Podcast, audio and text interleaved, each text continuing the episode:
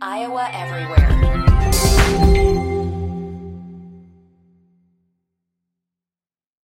Another day is here, and you're ready for it. What to wear? Check. Breakfast, lunch, and dinner? Check. Planning for what's next and how to save for it? That's where Bank of America can help. For your financial to dos, Bank of America has experts ready to help get you closer to your goals. Get started at one of our local financial centers or 24-7 in our mobile banking app. Find a location near you at bankofamerica.com slash talk to us. What would you like the power to do? Mobile banking requires downloading the app and is only available for select devices. Message and data rates may apply. Bank of America and a member FDIC. When you need mealtime inspiration, it's worth shopping Kroger, where you'll find over 30,000 mouthwatering choices that excite your inner foodie. And no matter what tasty choice you make, you'll enjoy our everyday low prices, plus extra ways to save, like digital coupons worth over $600 each week. You can also save up to $1 off per gallon at the pump with fuel points. More savings and more inspiring flavors make shopping Kroger worth it every time. Kroger, fresh for everyone. Fuel restrictions apply. Think you know the Brooks Ghost? Think again. Introducing the all new, better than ever Ghost 16. Now with nitrogen infused cushioning for lightweight, supreme softness that feels good every step, every street, every single day. So go ahead, take your daily joyride in the all new nitrogen infused Ghost 16. It'll turn your everyday miles into everyday endorphins. Let's run there. Head to brooksrunning.com to learn more. Live from the Channel Seed Studios. Channel Seed Studios. This is Jared and J-Bo and Iowa, Everywhere. Everywhere. Jared, Jared Stansbury. Jared Stansbury. Jordan Bohannon. Jordan Bohannon. Together on Iowa Everywhere. Yo, welcome into the podcast on Iowa Everywhere, the Channel Seed Studios. Man, we got a lot of basketball to talk about today. I have been, uh, Jordan, I've been fiending for some basketball these last two days. I'm like a, I feel like Dave Chappelle. You got any more of that basketball? got any more? Got any more? Yeah, you got any more of that basketball? I uh, I regret to inform you that I placed wagers last night on both NIT games. Ah, what are we I- doing? I've already placed wagers on both NIT games tonight, as well as the CBI title game. I have a, I have a question for you. Do does the NIT and C, like do they matter? Like who ca- Hell no, hell no, they don't matter.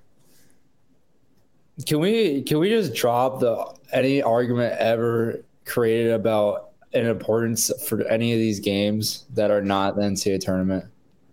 I heard uh, the guys last night on the on the NIT game talking about Wisconsin and Oregon. They're like, "Oh, think of the momentum this will give this program going into the off season." And you're like, "These are two really proud programs that like that prefer to be in the NCAA tournament on a yearly basis." Playing in an NIT semifinal game, I don't know that this is really going to give anybody any momentum heading into the off season. Two very historic programs that are known to make runs in the NCAA tournament are battling NIT, and we're going to make the argument that this is going to give them momentum going into the next year. Hey, great momentum win last night for North Texas over Oklahoma State in the NIT semifinals. Uh, and then Wisconsin did get the big win over Oregon. That game went down to the wire. Dana Altman was hot after that one. We will uh, talk about that one a little bit later on in the program. Uh, of course, we've got the entire first and second rounds of the NCAA tournament to talk about. Jordan is going to dance on Purdue's grave. Uh, he's been long, long predicting the fall of the Boilermakers, and it, it came in, in glorious fashion in the first round of the NCAA tournament. Of course, Iowa and Iowa State both lost their games as well. Uh, let's start there. You want to start with Iowa, or you want to start with Iowa State? They're equally depressing. Whatever you want to do, man. Let's talk about Iowa State. Uh, one of the worst offensive performances in the history of the NCAA tournament. Uh, basically, never had a shot in the game because they couldn't put the ball in the basket. And it all started when Iowa State's half of Iowa State's warmups were negated because of uh, issues with the basket. How long was it? Was a 15 minute? It's five minutes. The last five minutes of warmups, and you know, like they go into the locker room. You know, TJ just got done firing them up. You know, like this is the last fiery speech before it's time to go out there play first round of the NCAA tournament, and the guys come running out, and you've got Gabe Kalscheur dribbling the basketball around, watching two people on a ladder with a level on top of the rim, while Pittsburgh shoots on the other end. Is the reports true that they asked Iowa State The- if they want an extended warm up and they said no? From what I was told, that was not accurate, but I don't know for certain either way. I, I guess I don't know for certain either way. But We, I feel like I'm getting the feeling they said no, but now they they lost the game, and now we're backtracking, and some the middle. Well, I'm sure. I'm sure that is. Yeah, I'm sure to an extent that is true. I do think that now, especially knowing we've talked about this before on this show, how the the rims at that tournament suck ass. You know, so it's like now that we know that this could be an issue, there should probably be some sort of protocol put in place where if they're fixing one basket, they keep both teams off the floor until they're fixed. You know, I think that that's just a fair way to approach that. But at the end of the day, it's not why Iowa State lost the game. And the rim was messed up because I think an Iowa State player dunked on it and had bent it, you know, and or it had got, which tells you right there how tight the damn things are when someone goes up and dunks the ball and it doesn't bounce back. Yeah, and I have a quote from one of the coaches that's in the tournament. Um, I read this off Twitter. This is a direct quote. It doesn't. It's an anonymous coach, so I'm, I'm assuming he didn't want to be known for saying this, but they said talking about the basketball in the tournament. It's not the ball; it's how much damn air they put into them. All of them are like bouncy balls. You can tell no coach or real player aired them up. Only a dumbass administrator will fill the ball to capacity. That sounds like a quote I would say. That is a quote you would say. a dumbass administrator filled the ball.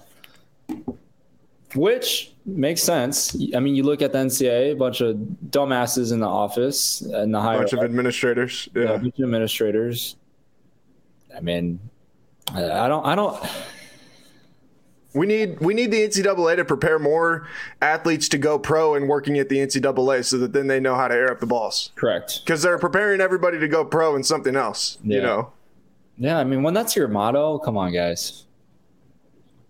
We need someone to go pro and airing up the basketball and, and fixing the rim. Uh, no, Iowa State did not lose the game because the rim was broken. Iowa State did, lost the game because Iowa State couldn't hit the broadside of a barn uh, trying to shoot the basketball. You know, I, I don't think anybody was going to make the excuse they lost the game because of the rims. I do think, though, like in hindsight, you look at that and it's like probably could have been handled better. You know, I think that's a fair conclusion to come to either way. Yeah, I mean, you look at the right off from the stats. Pitt, Pitt shoots 34% from the field. Iowa shot 23%. Iowa's two for 21 from three pointers. Pittsburgh was six and 19. I mean, it's not that big of a difference Yeah. at the end of the day. Um, so There was a point where Iowa State had made more field goals than Pitt had and was down by 10 points. It's hard too to see because I mean they Iowa State shot Iowa State had 19 more possessions than, than Pittsburgh. Yeah, Which yeah. I, I did not know it was that many. I knew there was more than Pittsburgh, but I just looked at that stats. 19 more possessions. Lots very similar to um, when Iowa played in the Big Ten tournament as well. We were talking about going side by side in those stats as well. Having way more possessions.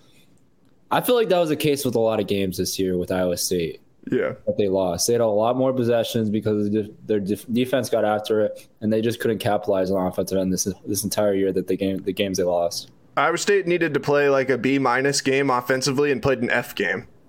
I don't even think B minus against Pittsburgh. All you needed was a C minus, dude. Pittsburgh Yeah. Pittsburgh is not that great of a basketball team for them to pull off an extraordinary game to win. Yeah. It just, yeah. It felt like if Iowa State played an average game, they would have had a chance. And like I said, they played a horrible game. Yeah. Like, it, that just is, but that too is why after the game, you know, like obviously you're, like I was disappointed that they had lost the game because I wanted to keep covering the tournament. But at the same time, you sit there and you're like, well, shit, they just got beat. I don't know. You can't blame anybody but yourself for the fact you couldn't put the ball in the basket, you know? What do you uh what do you think they need to work on the most Ken in this offseason, would you say? I think Putting the, putting the ball in the basket. well, obviously offensive end. Yeah. Is there something if you're looking at Iowa State's offense? I mean, I'm looking at it from more of an offensive dominated player perspective here with playing with Coach McCaffery for six years. They got to find a way to.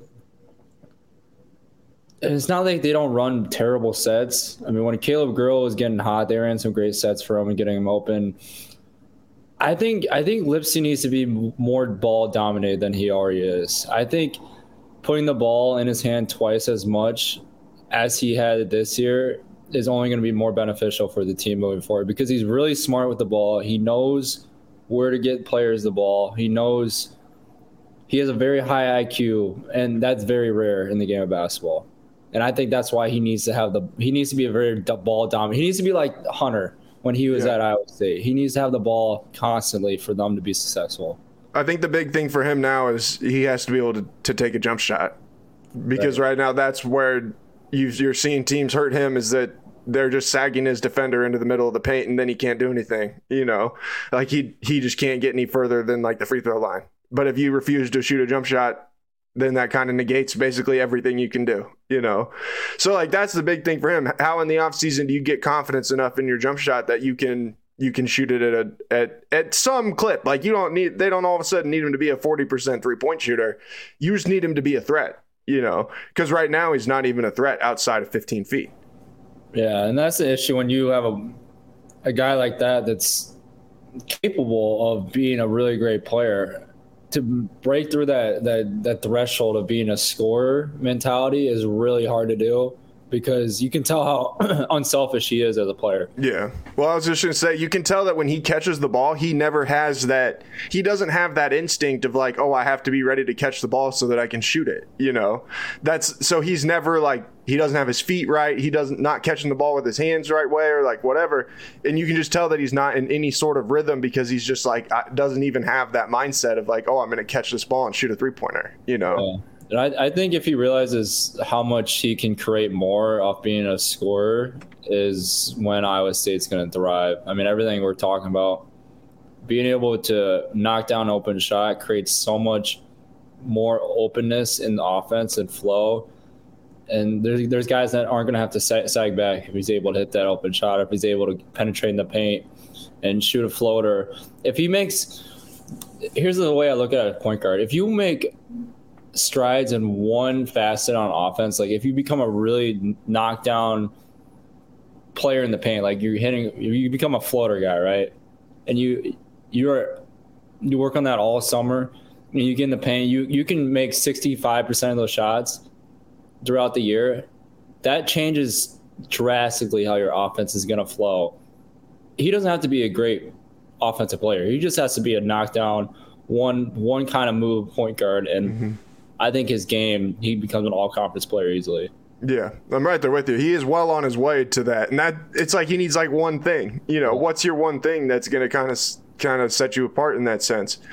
Uh, from there, I mean, they just need again. They, I think they just need guys who are going to put the ball in the basket. Like, where you, what are you going to look to in the transfer portal? Shooters, you know. But we all know the premium that is put on that, especially from a standpoint of NIL and things like that, you know, you're waiting in a deep pool of guys or of schools that are everybody needs shooters, you know. So it's like to say that like you got to find the right guys that are going to come in and buy into what you're trying to do and and what your system is and that's just, you know, it's probably too early in the in the process right now to say that. But then I think like an offensive minded big man for Iowa State would probably be good as well, someone who's more of a you know, more of a scorer than just like a pure rim protector because it doesn't seem like they've really had that these last couple years. And um, but then bringing in that recruiting class they're bringing in, you got four guys that are all, you know, I think they all feel like and ready made to to make a contribution. So it'll be interesting. They're starting at a much higher talent baseline level than what they have these last two years, though. Like just automatically, you are, you know, these last two years they're starting almost at ground zero both times. You know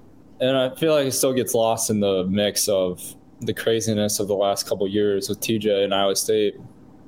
I mean, this is his third year coming up, right? Yeah. Like he's he's you're still you still technically should be in the rebuilding phase, and he brought that team to a Sweet 16 and to another NCAA tournament back to back years. Like that is very impressive start to a high major level coaching job and you're just trying to figure it out right now. Like that's he's still he's still in the figure out process. The team is still in the figure out process.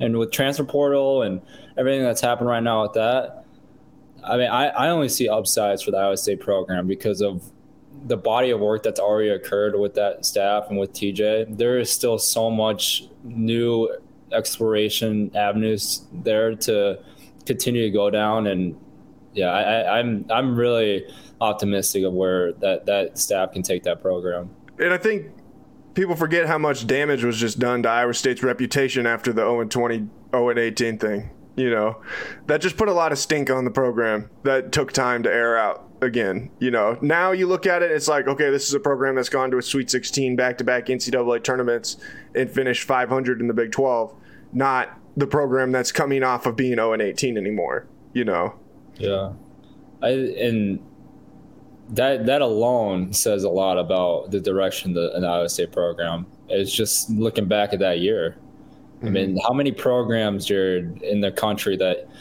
go winless in a conference, and first off, they they have a winning season the that the next year after that.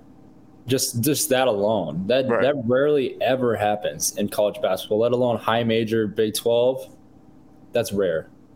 Yeah, it's pretty incredible, especially you know with what the transfer portal can do for you now. It just is. It allows you to turn your team around so quickly, you know. And that's that's the thing. Like you think about Iowa State next year, they're going to bring a handful of guys back, and they'll have some faces that are familiar. Tamin Lipsey, you know, Tre King, Rob Jones, like guys that are going to be back that you know.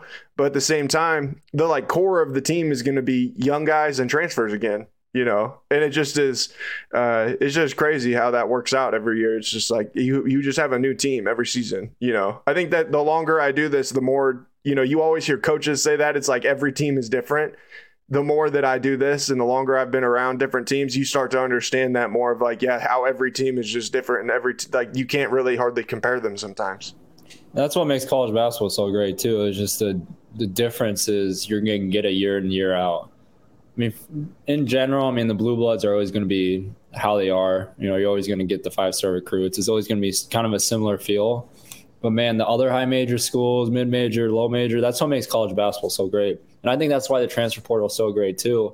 I mean, you see 16 seeds winning in the NCAA tournament now. Princeton's in the in Sweet 16. The whole the whole illusion of the transfer portal is just going to continue getting the best guys to the best teams. I mean, that's being proven not. I mean, it's not correct. I mean, look at the teams that are that are making runs this year. Look at the teams that have lost already. I think You that's wanna- that's you want to talk about a team that goes against the fucking mold, man? Is uh is Princeton? Man, they don't have the transfer portal. Like you can't transfer to Princeton. You know, they don't take grad students. They don't do any of that kind of stuff. They don't have guys that are on COVID years that are playing their sixth year. Like you have to play at Princeton and play at Princeton for four years, and those are your only choices unless you're going to transfer out. You know, so for them to have a team like this, it's a perfect example of what college basketball really, by and large, is not anymore. You know. And yeah, I, I I continue to stand with the transfer portal. As much hate as it's get it's gotten the past couple years, and I'm assuming there's going to be some sort of restrictions. NCAA may, have already came out with it in a memo. I don't remember, but um, I just think it creates more uncertainty or uncertainty in the college basketball landscape, and that's that's what I feel like college basketball is. Right, is uncertainty. You don't know what you're going to get a year by year basis. it creates parity you know Exactly. where like everybody is kind of on a level footing. Even if you've got even if you've got big money to send to throw around in NIL it doesn't mean you can't get knocked out. I mean look at North Carolina look at Duke look at Kentucky Kansas. I mean all of the blue bloods are out you know? UCLA is the only one left. And I don't think UCLA is a team that you sit there and you're like oh they're built on NIL like it's the same team they've had for 3 years you know mm-hmm. I, I'm just excited to see the first of all the ending of this season and what's going to happen with the Sweet 16, but also the future of in-state schools, especially. I think I think there's so much. I know we're a little off topic from Iowa State and Iowa talk for NCAA tournament, but I think I'm just really excited to see where the NIL and transfer portal shifts. Not only basketball but football too. I mean, you see Cade McNamara going to Iowa for this upcoming football season.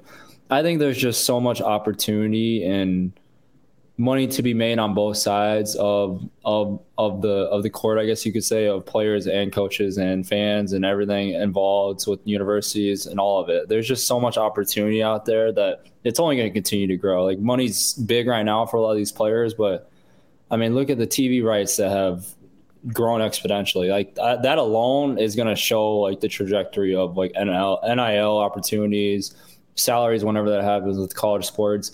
college sports isn't going anywhere. No matter what players are making.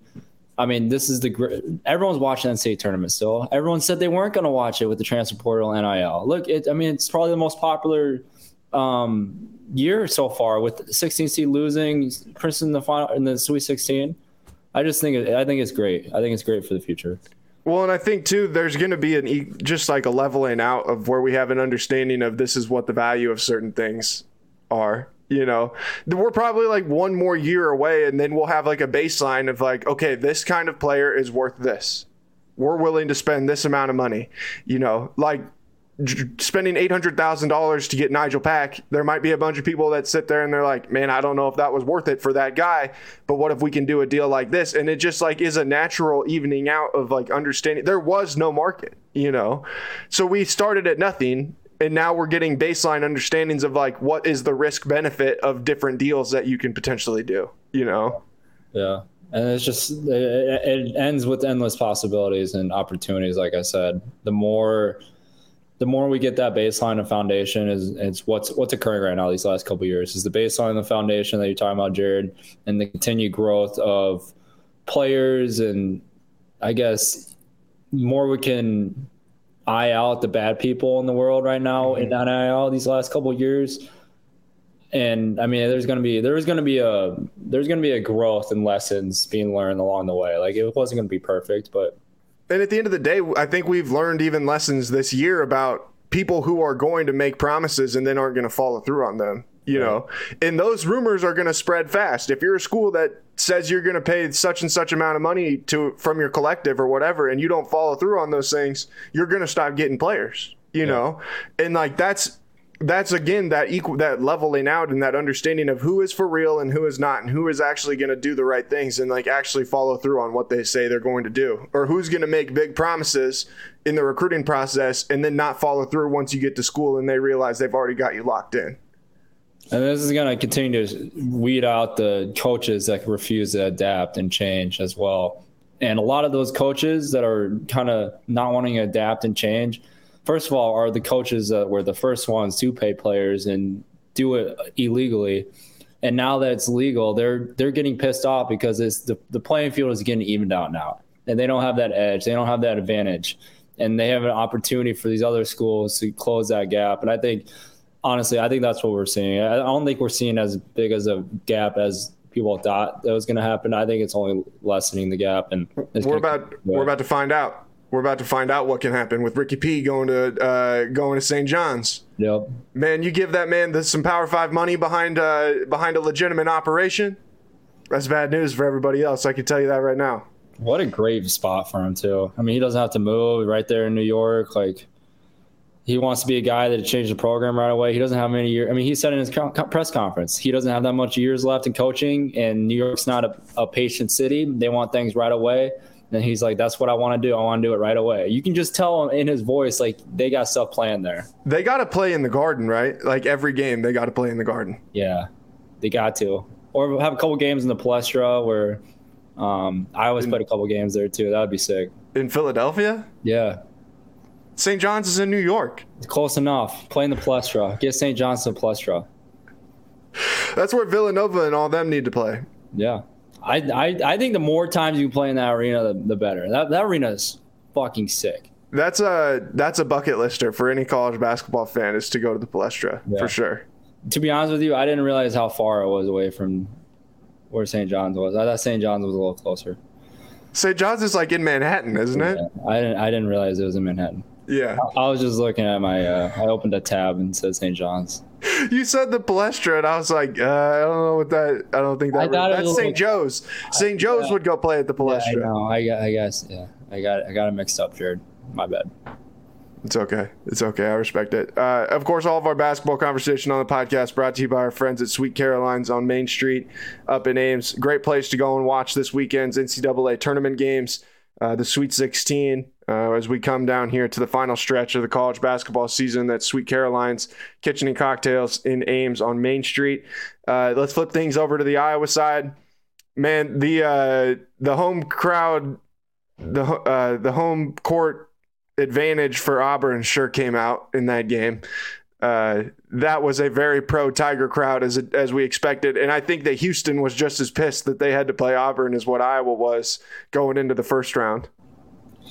Here's the thing about the matchup. We talked about it. Anyone that watches our show or listens to it, we talked about the Auburn Iowa matchup, right? And everyone it seemed like was really giddy. I mean, I heard I don't know if it was Chris Hassel talking about the best eight nine matchup. I think we might have mentioned the same thing. Like based off all the eight nine seeds, it was probably the best matchup Iowa could have gotten. And I know we talked about I was worried about their perimeter defense, Auburn's perimeter defense, and if Iowa could shoot the ball from three. And those two things were very detrimental to Iowa pulling off that win. Um, how Iowa was playing towards the end of the season, I mean, the other thing that was being said too was Auburn being on the on the cold streak, right? They lost nine of the twelve. That was a big storyline. It was Jared. almost felt like that being the main story attraction for most of the week. That it was almost taken away of how good of a team Auburn was. Right. You have to be good to be in the NCAA tournament. You have to be a really solid team, and you have to win a lot of games. Both those things Auburn did, and and they won a lot of games whether they're on a nine to twelve losing streak or not, like you got to be a really solid team to make the tournament. And having a home crowd around you, playing in in Birmingham, I, that was a night. That was a nightmare. That was a nightmare matchup for them. How do you feel about them going into the off season? What's the you know same kind of conversation for them that we had with Iowa State? What's it look like for them going into next year? Yeah, I think I, it worries me of who they're losing, obviously. I mean, obviously, Kris is going to probably be gone. Filip's leaving. Connor, one of the most important players on the team, is gone. Um, it worries me the direction of Iowa this next couple years because I feel like they're going to be one, they're going to be a really young team, and two, there's going to be a lot of growing pains because of that. So these next couple years might be very similar to when my class got on campus, my freshman and sophomore year there's going to be a lot of growing pains, a lot of learning, a lot of young guys coming in and fighting for spots. Obviously, Tony coming back, Ahron coming back. Um, that provides a little veteran leadership in the backcourt, but they're going to be very shorthanded in the front court. Um, a lot of unknowns, a lot of unknowns for the team. How much would you anticipate them dipping into the portal? They're going to have to. I think. I mean, I from all the headlines I've been reading, France all over guys that have been um, in the transfer portal, I know Even Brauns will probably walk on with Iowa. I think now he's going to Iowa. Um, forward that was playing with Belmont, so that will help a little bit as as kind of figuring out the wing and um, front court area. But they're going to have to be more reliable at the guard position. I think Iowa really lacked that this year. They didn't have a stable guy, and people are going to listen to this in Iowa State fan base. They're like, "Oh, you're only saying that because you played point guard and you feel like you're the best ever to play." Uh, all this stuff. I no, don't think they'll say that. I think I've that's fair criticism. I've yeah. seen the I've seen the mentions. I, people have always people have said that before. Probably but, anonymous, anonymous, yeah, anonymous losers. No, but I'm saying they're as much shit you want to talk about me. I always try to be a really reliable and consistent player, whether I was making shots or not, getting the people the right ball knowing when to go and not to go. That's big in the McCaffery offense, and I think that's where Iowa struggled a lot is having a consistent guard, especially down the stretch in these games. There wasn't a guy to step up and really take control of the team and control the ball, and that's where I kind of wish Connor would have kind of moved to point guard a little earlier in the year and maybe even later in the year because he knew he knows how to run the offense. He knows the offense like the back of his hand, and to have a guy that's just stable and calm everyone down that's a big, big benefit for a team to have, especially an Iowa team that is so up tempo. You need a guy to put all the guys in the right spots, and if they're if they're able to do that, I think they have enough talent to make the NCAA tournament next year. But they have a lot of unknowns before they get to that far. Do you think it a transfer point guard then, or is it someone in the program that has to step up? They need a scorer like you you looking down the roster and the guys that are coming back, they're they're missing out on a lot of points, right? Like Filip, I think averaged 14 a game. Connor was around six or seven. Kris, Kris was you know, 20. 20. Yeah. Mm-hmm. That's like half the scoring right there for the team. Um, Tony coming back, you know, adds a little bit of scoring, but you need a consistent point guard, which I think they they need to look at. Um, if Ahron Ulis can step up this year and be that guy, then great. Um, but I think that those those two areas, a scorer and a point guard, is is where they're kind of lacking. Obviously, a big guy as well. They they have a lot of big bodies. I think Iowa. Um, that play that was on the bench, right? Riley Mulvey was on the bench, didn't play a lot. Josh Ogundele was on the bench. Um, but those two guys probably aren't going to be reliable for Fran to you know start and play 25, 30 minutes. So um, I guess you could definitely say there's three key areas that Iowa needs to be looking at in the transfer portal. And if there's a freshman that comes in, great. I know Freeman coming in from Moline, Brock Harding coming in from Moline as well as a point guard. Uh, maybe they can add something, um, a little help, but I, I think these next two years might be a lot of growing pains for sure. At least he's not going to Notre Dame, so you don't have to start over in that sense. Like we like you joked about a couple weeks ago. I wasn't joking, dude. I had I had I had quite a bit of people text me about that take. I I'm kind of shocked that he didn't look at it more. Maybe he still is. Uh, I saw Shrewsberry was in the conversation for it. Yeah, I think he's there. He's considered the front runner. Yeah. Yeah. I I'm shocked, man. I thought. Granted, obviously Fran has a pretty good thing going with Iowa. He turned the program around, and you know he has sons that came through the program. A lot of Iowa ties now. I thought he'd take a little harder look at Notre Dame, man. If any job that was open that Fran would ever want, I would think it would be Notre Dame. Maybe that means he's here forever. What the, the, the thing about Fran, he doesn't have a lot of coaching years left. Like Yeah. he's getting older. He probably has, I bet, six, This five is gonna mo- this is gonna motivate him. He's gonna be like, "Oh, Jordan thinks that I'm, I'm losing it. Well, He said, "Fuck you, bro. I'm gonna coach for the next 50 years." Then, probably, dude. He's like that too. oh, we've noticed. We've Yeah. noticed. What makes you say that? but no, he has five to seven years left at most. So this would probably be the last opportunity to go somewhere. That's that's why I said what I said about Yeah. Notre Dame because this was his probably his last year. He would be able to do that. He's got a good thing going though. I, I mean, the consistency of the program, even though the end of this year disappointed, and then I think that inconsistency probably would have been the theme of this year's team, but it's still just from a year to year basis. You know, you're a perennial program uh, NCAA tournament team, and right now, if you're going to Notre Dame, you're kind of starting at ground zero again of trying to build something. So it's like I can understand both sides. You know, Yeah, I definitely see that side. Um, the more I think about it, I think the more you realize how older he is, the more he does probably doesn't want to do starting from ground zero because that's really hard as a coach. That takes a lot of toll and a lot of wear down. who wants to deal with this bullshit anymore, dude? right? who who is well Jay Wright is like a young guy and he was even he was like fuck this I'm done I'm not doing this anymore Jim Boeheim, as, as young as he is, he finally said "fuck it" and yeah that spring chicken Jim uh, Jim Boeheim man you know no. I, I saw that he's the assistant or he's like the assistant to the athletic director now or assistant to the associate athletic director it's like a Dwight yeah it's like a Dwight Schrute uh, uh, title for Coach Boeheim now good for him. I wish the best for him. But they'll keep an, a nice office for him and you'll probably like never have to show up to work or anything like Yeah. that just keep collecting your check Yeah. But back to Iowa for a second, I do want to touch on, I forgot to touch on this. I do want to put in perspective because Iowa Twitter was, as I saw Iowa State as well after the game, very delusional and um, looking very micro instead of macro, I guess you could say, in simple terms. I think what's getting lost in all of it is, I mean, we can start the Iowa State side, obviously. I know we just touched on them, but how far they came those two years. And then on the Iowa side, you know, I, I understand. I, I won't I won't be detrimental towards fans for wanting more, right? I think I think that's where kind of the controversy controversy with fair weather fans get lost is fans want runs, right? They want to make runs in the NCAA tournament, they want championships, they want titles, they want great seasons and all this but you can't. I, I'm playing both sides here. First side, you can't call fans soft for wanting more, but you also need to fans recognize how hard it is to win in the NCAA tournament. There is, I think Iowa is one of nine teams that has made the NCAA tournament consecutively for four years straight or three years straight. So that that says alone, alone how hard it is just to get to that point in the NCAA tournament, as well as trying to win.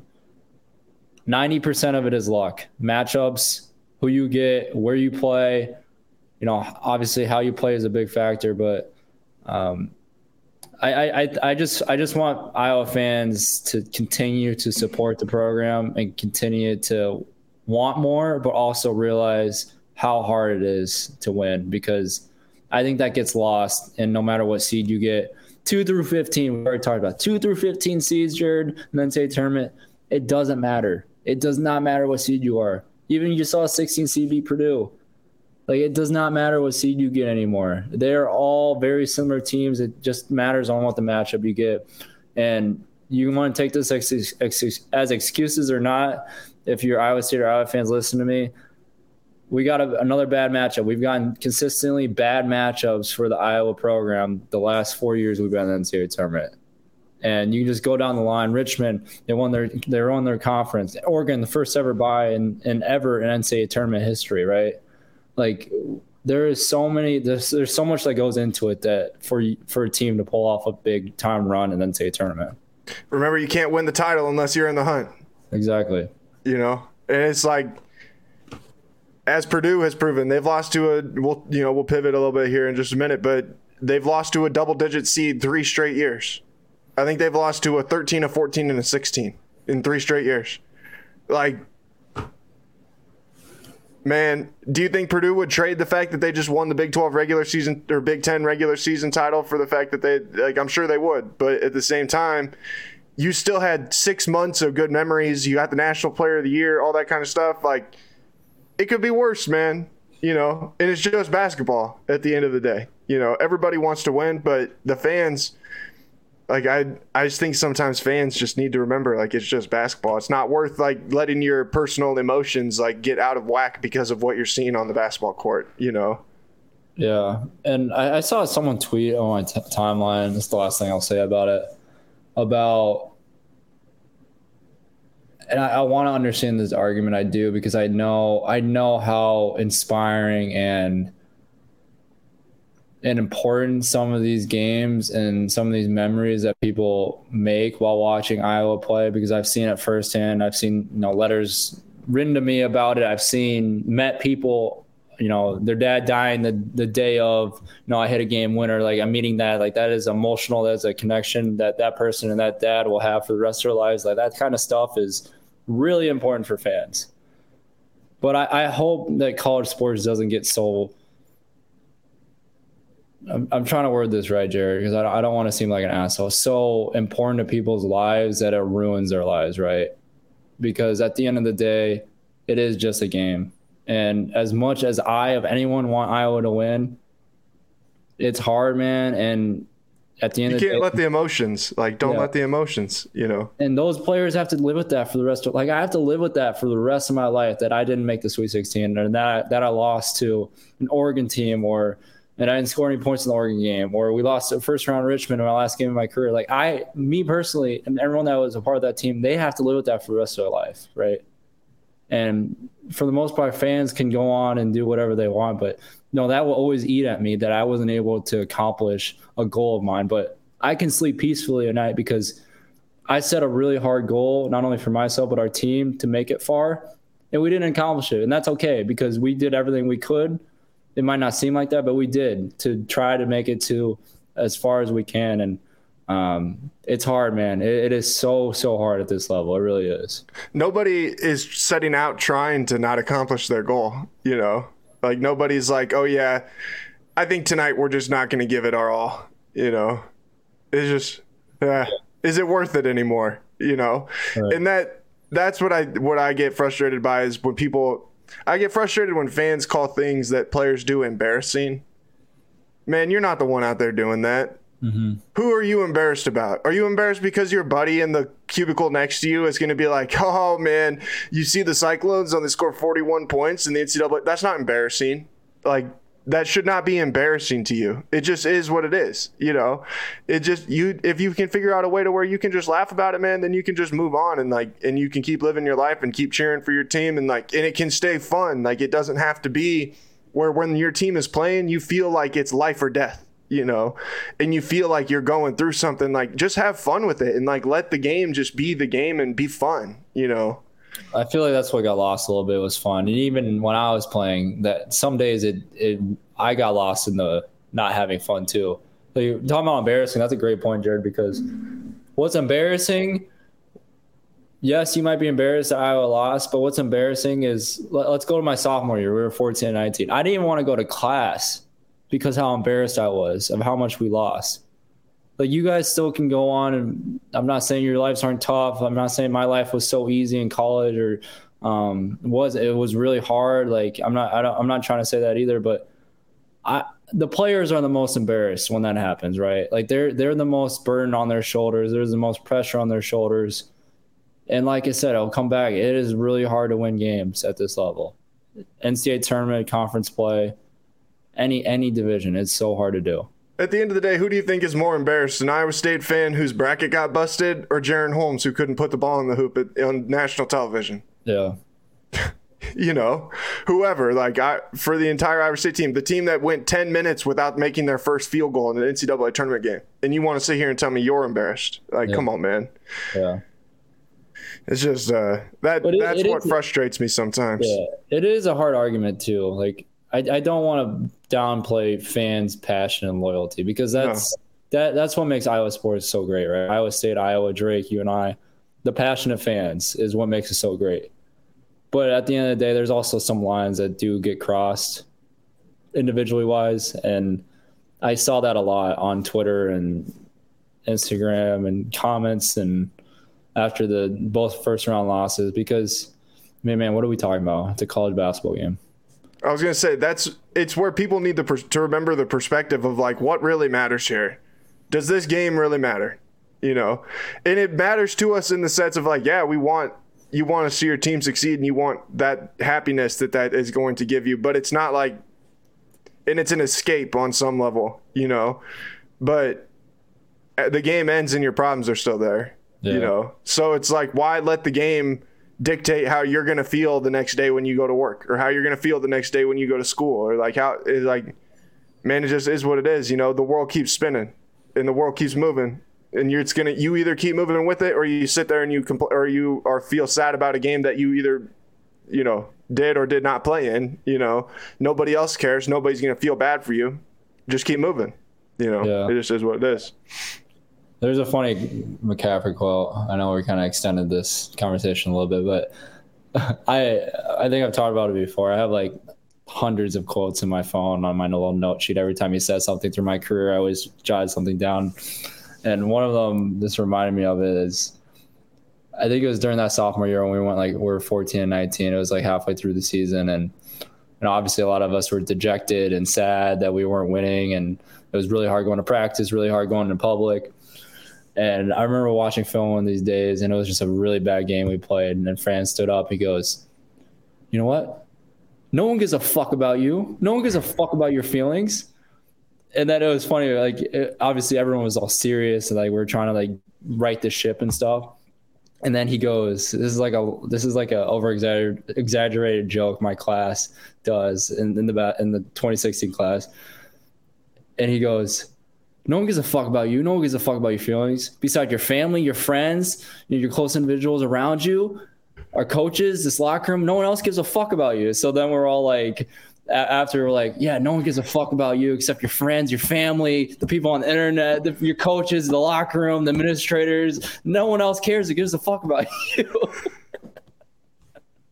Besides everyone in the world, no one gives a fuck about you. uh, that's funny That's probably why we were 14 and 19 that because we made jokes about that.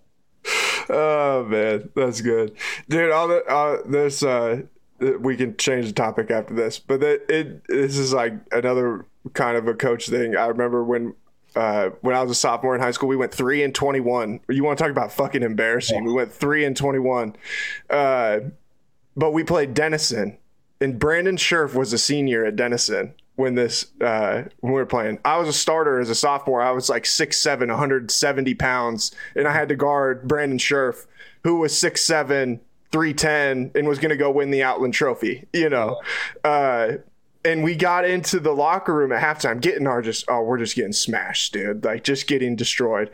And everybody was scared to guard Scherff. And our coach was going off. He's like, Do you think anybody do you think they're scared of you? And we're like, no, like in the back of my mind, I'm like, no, like literally, no, no, they're not scared of us. That's the point. He's like, why are you scared of him? He's not going to hit you with a club. He's not going to shoot you. He's not going to do anything. I was like, but he's only twice my size and is going to go play in the fucking NFL. Like, why do you think I'm fucking scared to go against Brandon Scherff? You know, but uh, I'll always forget. I'll never forget that. Do you think that he was scared of you? No, he's not scared of me. he doesn't even see you. He sees right through you. Brandon Scherff is gonna go and try and block Aaron Donald, bro. Do you think he's scared of me? That's great. Uh, I love my co- I love my coach, but I'll, I'll never forget that. That was so funny. Yeah, Um, the co- coaches have the funniest.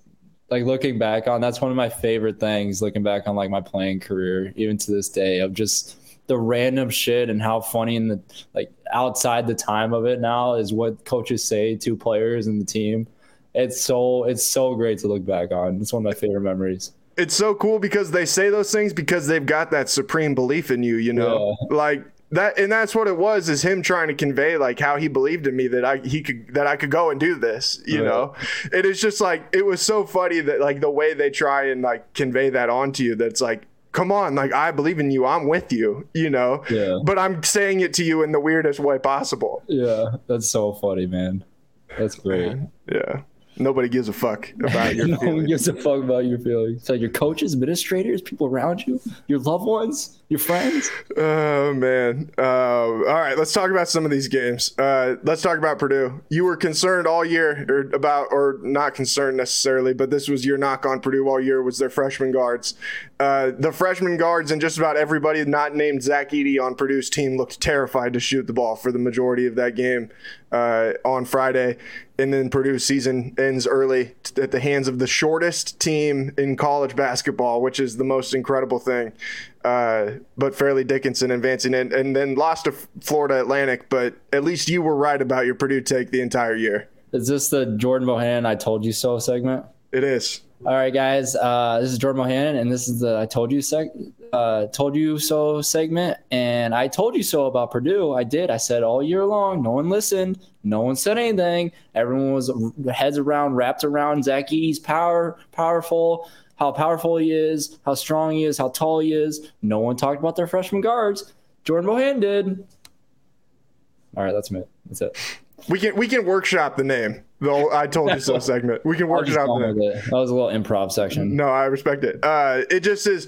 It, it was astounding to watch them be able to to to defend Purdue the way that they did, and Yeah. uh, like it was crazy to watch them dare people to shoot, and people were still scared to shoot. You know, like they were scared by the fact that they were being dared to shoot. Is what it was almost how it almost came off on TV.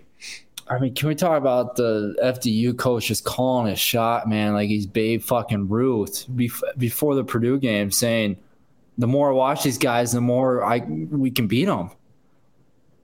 And what did they do? Like, that is that is one of that line alone got him a job the next year. It wasn't even beating Purdue, and then he beat Purdue.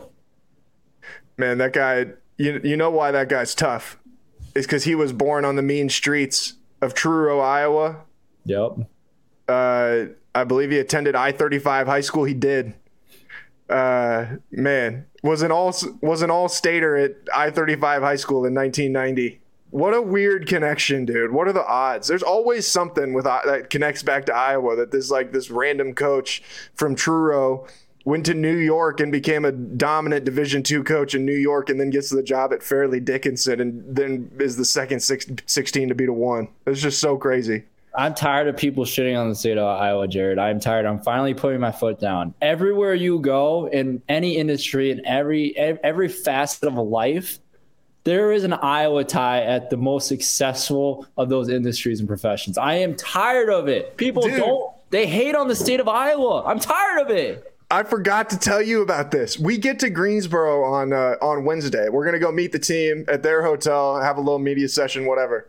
We get an Uber, I hop in the Uber. The driver is wearing an Iowa Hawkeye sweatshirt in Greensboro, North Carolina. And I looked over, I was like, Are you wearing a Hawk sweatshirt? And he's like, Oh, yeah. Oh, yeah, I am. And I was like, Damn, what the hell? I was like, That is so random. I was like, We just got here from Iowa.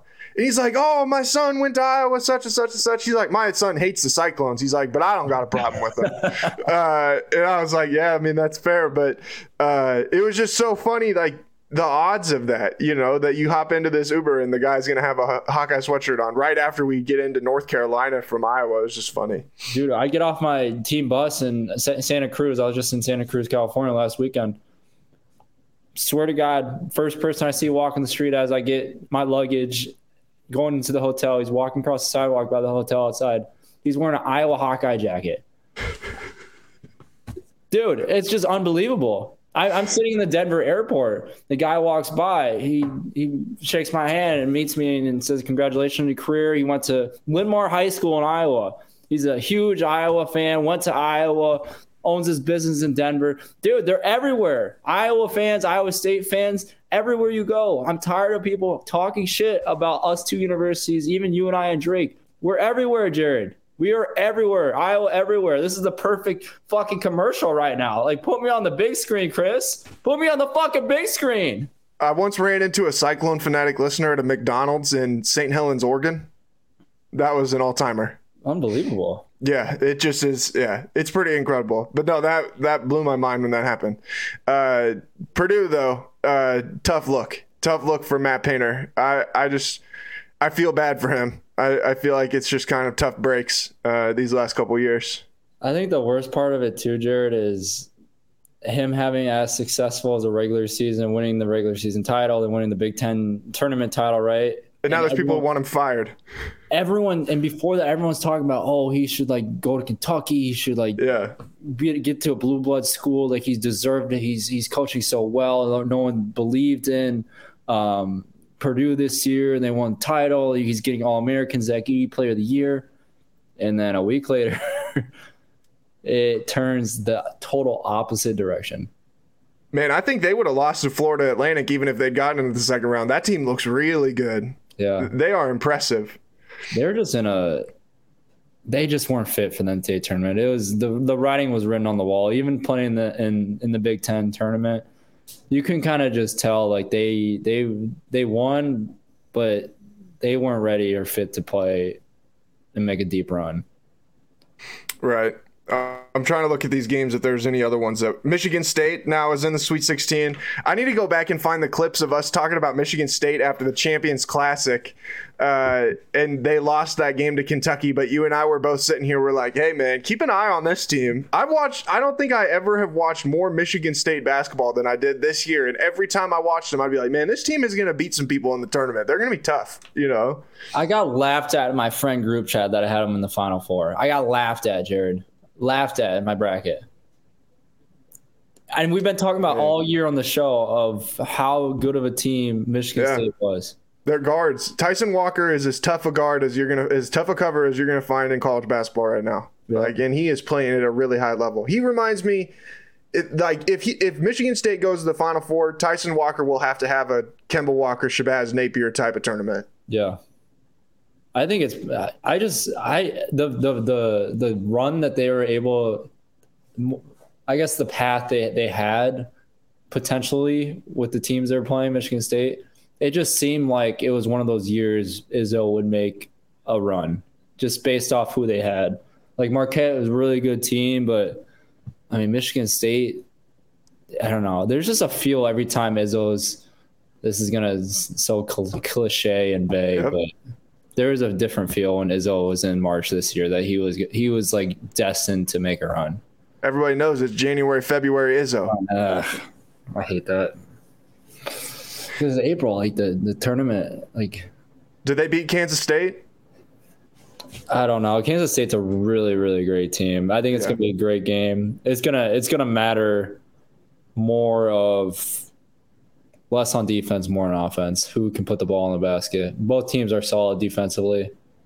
I think Kansas State has the edge defensively and offensively. I think they're the better team, but This is a dude's game. This is dudes Yeah. making plays. Yeah. Yeah. Who can make the more? Who can make more of the plays at the end of the shot clock, towards the end of um, regulation? That's what's going to come down to. And that's what really that Kentucky Kansas State game came, came down to. It was jarring to watch Kentucky play someone and have the other team have like three of the four best players on the floor outside of Oscar Tshiebwe. Yeah. With as talented as those Kentucky teams are on a yearly basis. They can't. uh, Kentucky, they had so much talent this year to have the season they did. It, it's a shame, and it's. I, I, I feel like I've for the most part I've always had Calipari's back, but I don't know, man. It's hard for me to think what was left on the table this year for that team.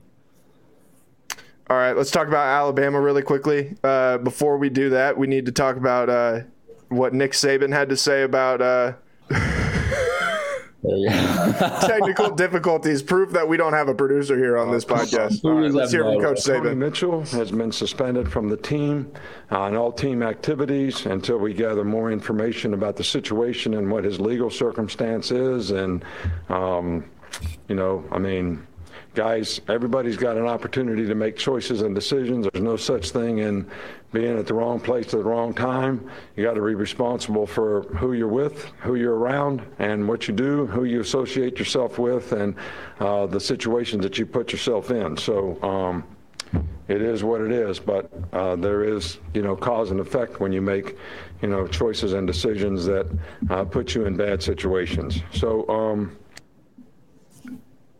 I uh, I love Coach Saban tapping on the on the side of the thing, like like yeah, that's just all there is to it. But that's how Coach Saban feels about his basketball team uh, making a run to the to the Sweet 16 here.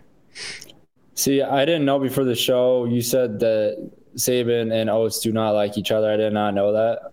Yeah, from what I've from what I understand, yeah, Yes. there's been some beef there. Yeah, I I mean, it's obviously a direct shot at Oats. It's pretty obvious from everything that he said at the press conference. You can kind of just tell by his body language too, Jared, that he's making a statement without Yeah. making a statement.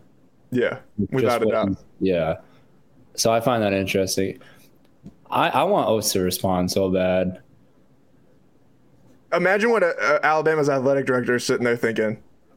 He, what I mean, what can you do though? You have two guys. You have the best football coach in NCAA history, and then you have a coach that is arguably coaching one of the best teams in the NCAA tournament right now.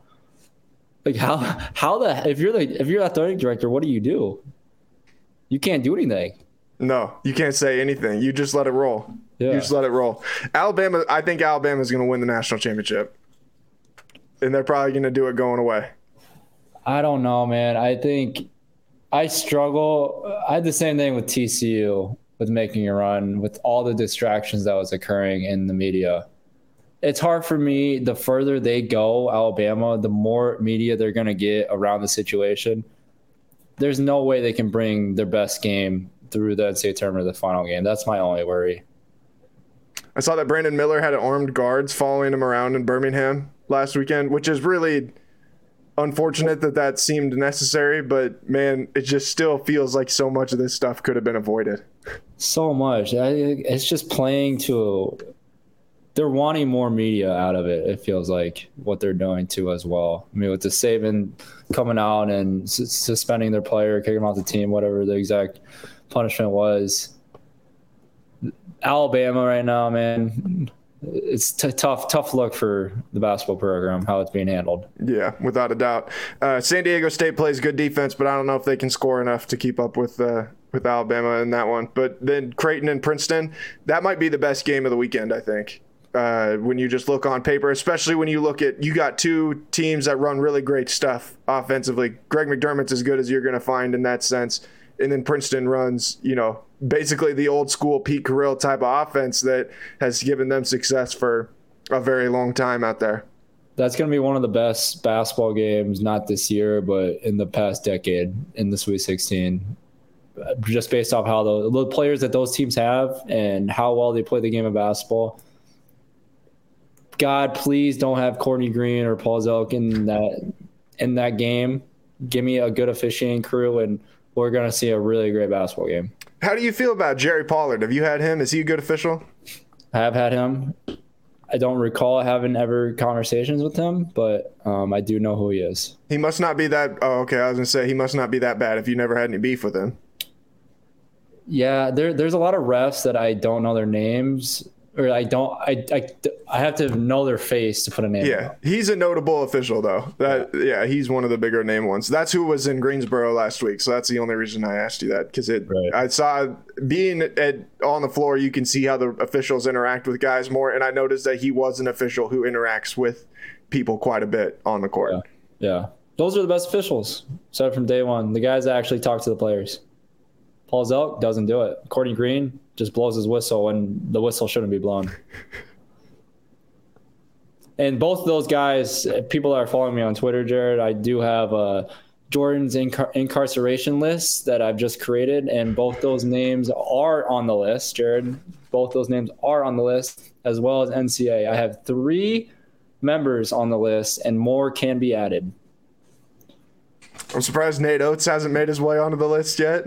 Nate Oats has uh, put himself. He's on deck right now. Another another notable move, and he he's he's he's, uh, he's on or on probation. Yeah, he's yeah. he's currently he's one he's one move away. Yeah. One move away. Yeah, on his final strike. Uh, all right, Florida and Atlantic Tennessee. Who wins that one? I like Tennessee. I've liked Tennessee all year. I know they're down some guys. I know um, Tennessee tends to have a struggle scoring the ball at times, but they got some dudes on their team, some strong dudes, some guys that can um, definitely lead them to continue making a deep run. Do you see what Florida Atlantic's coach said when asked how they were going to prepare for Tennessee? I didn't see. He said they were going to start studying up on Australian rules football and then get ready for the Vols. It's good. It's a good uh, study study strategy right there. yeah, for playing that team, I would say that's fair. What's the guy? Who's the guy who put Kyle Filipowski on his ass twice in like the first minute, a minute and a half of the game? The big oh, guy from oh. Europe. Yeah. yeah. They just have some massive ass dudes. I feel like Tennessee has Rick Barnes just recruits some. Rick giant, Barnes is a dog, man. I love Rick Barnes. Yeah, he's a yeah. dog. They got a bunch of dogs on the team. Yeah, that's as good a coach as you're going to find in college basketball. Houston and Miami is going to be another really good one. Uh, Miami just finds a way to get it done. They, that's the, that's the million and a half dollar locker room right there. Uh, figuring out a way to make things happen. Back to back years in the Sweet 16, I believe, right? Yeah, with one more win, back to back Elite Eights. They'd never been to the Elite Eight before until pretty, last year. Pretty impressive from where Miami was, you know, even a couple years ago, decades ago. They're they're back into being a very very strong powerhouse team. Jim Larrañaga is a coach who just quietly gets it done every year, and then he pops up in the in the NCAA tournament, and you remember that he's got this thick like Brooklyn accent, yep. and is just like a crazy New Englander, you yep. know. Yeah, yeah. Those New Englanders, man, they can coach. They can fucking coach. Man, Jim Larrañaga is a dog. Uh, Houston, do you think that they can beat Houston? I like Houston. I've, I, I still think they're the best team in college basketball. I still think they're going to win the NCAA tournament. As, if Houston continues to defend like they have been, the thing is, this I think this is what separates Houston and Iowa State. Is Iowa State is one of the best defensive teams, and I know I don't know why you, you guys probably don't know why I'm talking about Iowa State, but Iowa State lost because they couldn't put the ball in the basket. Houston can create shots off their defense better than mm-hmm. Iowa State, right? And that's what I think that's what separates the teams that can make runs that are very great defensive teams in the NCAA tournament is they can make that difference. They they can create fast break points, opportunities of how well they defend and how they pressure their guards. I don't see any team really coming close to Houston. There's going to be some good games, but I think they're by far the best team. And then when you just got guys that are dudes, you know, yeah. Marcus Sasser's a dude, and he knows how to put the ball in the basket. Like that, that's what it comes down to. Um, Xavier, Texas. I had Texas in the Final Four going into the tournament. I think Texas is playing great basketball right now. Uh, what do you think about them going up against Xavier? Jack Nunge, my boy, playing phenomenally well. Had a huge block um, to push them and save the game. Yeah, against Kennesaw. Yeah. Against Kennesaw, huge. Um, ha- really happy. Quick shout out to Jack Nunge. He's dealt with so much. And a big fuck you to the the commentator that was talking shit about him transferring schools just to you know I don't know exact exact words, but fuck that guy. He has no idea what he's talking about. And um, for you to go after a kid like that is it shows how uneducated some commentators are. Um, but I, I, really like Xavier. I, Texas still worries me. I know we've talked about Texas at nauseum on this podcast, but um, I think Xavier pulls away from Texas. Uh, I did not know how many passionate Kennesaw State Owl fans there are until I went to Greensboro, North Carolina, and watched them play Xavier. Every time out, they would do this chant when it would come back and it'd be like, "You don't want to go to war with with the owls." It was every time, it stuck in my head. That's how I still know it right now. That I can. They chanted it every single TV timeout, and they would do it over and over again. You don't want to go to war with with the owls. You don't want to go to war with with the owls, and it did not stop until the game ended until the game. Yeah, it was it was incredible. I had no idea I was walking into like a powder keg of a Kennesaw State Owls environment that day. I didn't realize they had that big of a fan base. That's what I'm saying. I didn't know there were so many passionate Kennesaw State fans out there. Like these people were fired up. Good for them. Good for them. I, yeah, that that was a that was a crazy game. Z- uh, I thought Xavier was going to blow it when they missed the layup right at the very end on the hoop that oh that we thought was crooked. Yeah. That was absurd. He missed that layup. Yeah, wide open. Well, and then they proved on uh, on Sunday that it was very much an Iowa State problem against Pitt when they almost put up when they hung half a hundred in the first half. You know. Yeah that was uh, that was a tough scene. Uh, all right, then Kansas got losing to Arkansas. Eric Musselman takes his shirt off at, at Wells Fargo Arena. Uh, they're going to play UConn, who's been one of the best teams in the in the country for most of the season. Oh, really quick on Texas. Did you see what Rodney Terry said about the fans booing Tyrese Hunter and at Wells Fargo uh, Arena? Yeah, he said he was gonna. Yeah, if, if how, that happened, he would like stopped it. Oh, yeah. Yeah, how disrespectful it is that that that continues to happen every time Tyrese comes back to the state of Iowa. What are your thoughts on that?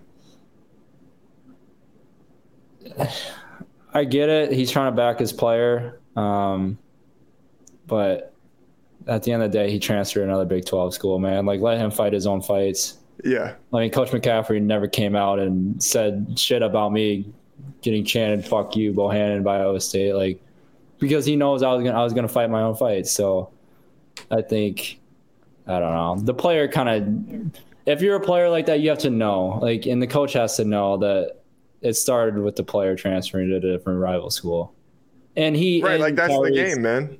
Yeah, that's and Tyree said stuff about Iowa State as well, so you kind of warranted on his on his behalf already. Yeah, yeah. There's a lot that has happened there. To for him to come out and say that, like they should have known the second that they got the Des Moines site that they were going to have to face some stuff like that. That's just, yeah. That was I was really turned off by that uh, from from Rodney Terry's side. Uh, all right, Arkansas and UConn. Who takes that one? Two weird teams. Arkansas playing phenomenally well. UConn Sanogo went completely off in the first round. Uh, he was hitting threes. I'm like, what is going on? I had UConn losing right right from the get go. If Sanogo can play as he's been playing, UConn has a chance to win it all. I I truly believe that. Uh, I, Gonzaga. I, oh, sorry. No, I, I, I still think they they don't. I, a lot depends on Sanogo. If Sanogo has a bad game, I don't think UConn pulls away. Uh, Gonzaga UCLA, the rematch of the the Jalen Suggs game from 2020 or from 2021. What uh what do you think of that one? The West Coast uh, the West Coast battle. I like UCLA. UCLA has you know Tyger Campbell, one of the best guards in the in the country. I, I think it's pretty. I think it's going to be pretty lopsided win by by UCLA. UCLA has a lot of great players, a lot of great players in the backcourt as well. Um, Waterloo's own Tyger yeah. Campbell. Yep, yep. Iowa on another Iowa tie. Iowa everywhere. Man, Iowa everywhere. Uh, all right. Was there anything else that we wanted to tackle before we hang things up? Oh, I was going to ask you, who's your final four then? Give me your final four before we go into this last weekend. Houston, dude, I don't know. I I, I think so. You said UCLA and and Arkansas in that one. So UCLA or Arkansas in the West region. UCLA. You gonna keep riding with Michigan State? I I mean I like Michigan State. I think I think that's a given. And who's the top? Alabama. Alabama and uh, Creighton or Princeton. Creighton, Princeton. I honestly I want to be shocked if Creighton gets to the Final Four. That would be of something, all, man. of all the shit that they went through, man, they're playing really great basketball. They have their team healthy. Their team was not healthy throughout the year. They weren't playing as a full squad. I want to be shocked if they get to the Final Four. Okay. I'll take Alabama, Texas, uh, UCLA, and Michigan State too. I think Michigan State's playing great ball. So we're pretty close to the same. Yeah. Wait, did Two you say. Alabama? Yeah, I said Alabama. Yeah. You would you would go along with the murderers. I'm just an analyst, man. I just put my Murder, analysis it's cap Murder on. Inc., dude. Murder Inc. That's how you wrote- that's how you wrote them in on your bracket, right? You said Murder Inc. Yeah, it's right there. Yeah, Murder Inc. yeah. All right, man. We'll uh we'll talk to you next week before the final four, all right? Yes, sir. Thanks everybody for listening. Peace. Iowa Everywhere.